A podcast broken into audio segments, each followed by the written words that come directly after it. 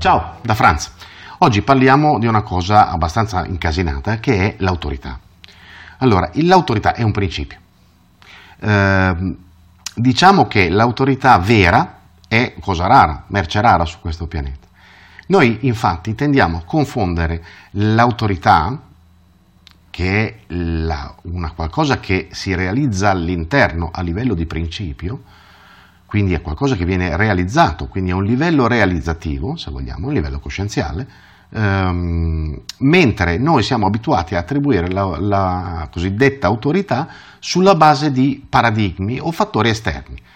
Eh, un esempio, l'esempio più scemo è quello del ladro che incontriamo per strada, ci punta una pistola e ci dacci il portafoglio e noi glielo diamo. È una forma di autorità? No, questo è proprio un'imposizione. Però qualcuno potrebbe dire quel ladro era autoritario, no, era armato, diverso.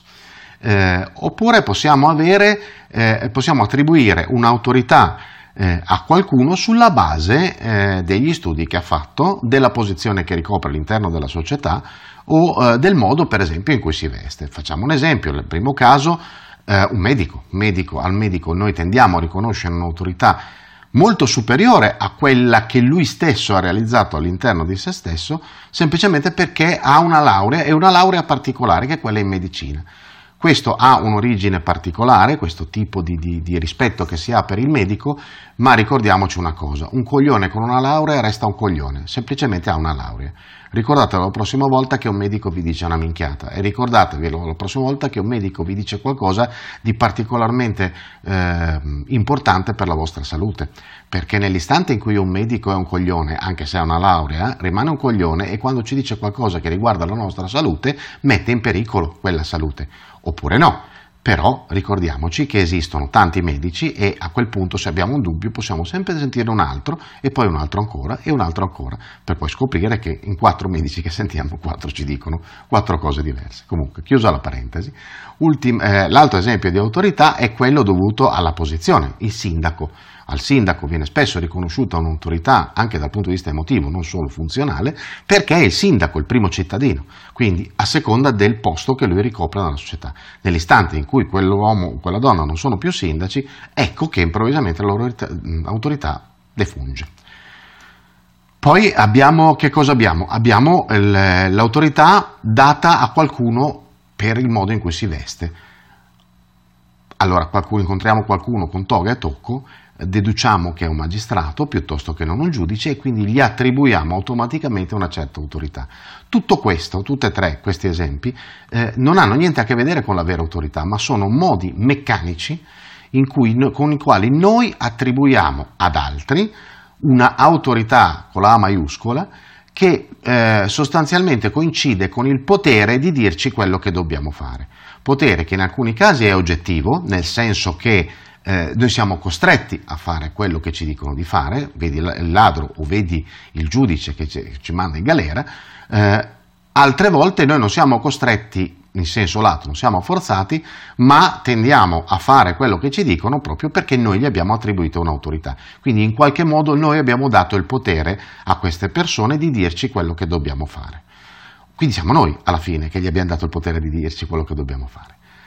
L'autorità vera invece è qualcosa che è insito all'interno di una persona e quella cosa è oggettiva, quindi eh, nell'istante in cui incontriamo qualcuno che davvero ha realizzato un certo qualunque livello di autorità al proprio interno, noi non possiamo che riconoscere quell'autorità proprio perché è oggettiva. In altre parole non discutiamo.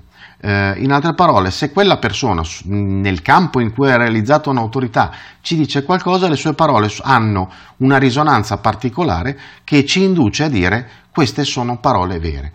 Oh, intendiamoci, non è che si incontrano spesso queste persone, eh? magari se ne incontrassero tante. E questo perché? Perché l'autorità deriva, eh, quella che noi possiamo avvertire in un'altra persona, da quanto questa persona ha sviluppato autorità in se stesso e su se stesso, che è una cosa che ovviamente non è tanto di questi tempi, dove quasi tutti noi siamo comunque schiavi delle nostre traenze, dei nostri desideri, dei nostri bisogni, eh, delle nostre fantasie, delle nostre invenzioni e sostanzialmente non abbiamo la benché minima autorità sui nostri istinti, su quello che ci muove, sulle nostre passioni.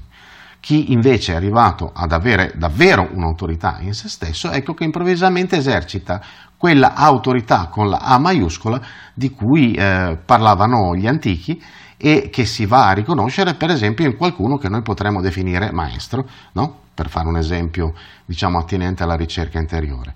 Quando eh, una persona ha un'autorità in se stessa, ecco che improvvisamente quell'autorità diventa oggettiva e si eh, trasmette all'intorno intorno a tutte le persone che, incontra- che, si vengono ad incontrare, che non possono fare a meno di riconoscerla. E questa è un'autorità oggettiva, questa è la vera autorità.